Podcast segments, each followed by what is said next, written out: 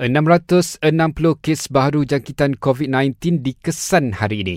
Menurut Kementerian Kesihatan, Sabah kekal catat kes baru positif COVID paling tinggi iaitu 443 kes diikuti Selangor 73 kes. Sementara itu, empat kematian dilaporkan menjadikan jumlah korban meningkat kepada 163. Kerajaan jelaskan sektor ekonomi boleh beroperasi seperti biasa sesuai PKPB di Selangor, Kuala Lumpur dan Putrajaya yang bermula esok. Namun, terdapat beberapa SOP yang perlu patuhi. Antaranya, premis makanan seperti restoran, gerai serta gerai jualan dibenarkan beroperasi dari 6 pagi hingga 10 malam sahaja. Pelanggan turut dibenarkan menikmati makanan di restoran atau gerai makanan, namun hanya dua orang sahaja dibenarkan untuk satu meja. Sementara itu, perkhidmatan pengangkutan awam seperti bas henti-henti, bas ekspres, LRT, teksi atau e-hailing dibenarkan beroperasi sepanjang tempoh itu.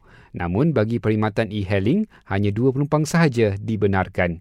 Selain itu, orang ramai perlu dapatkan surat kebenaran daripada PDRM untuk masuk atau merentas Selangor, Kuala Lumpur dan Putrajaya dalam tempoh PKPB tersebut. Dan akhir sekali, Jabatan Agama Islam Selangor menetapkan majlis akad nikah di masjid dan surau di negeri itu ditangguhkan berkuat kuasa esok ekoran PKPB.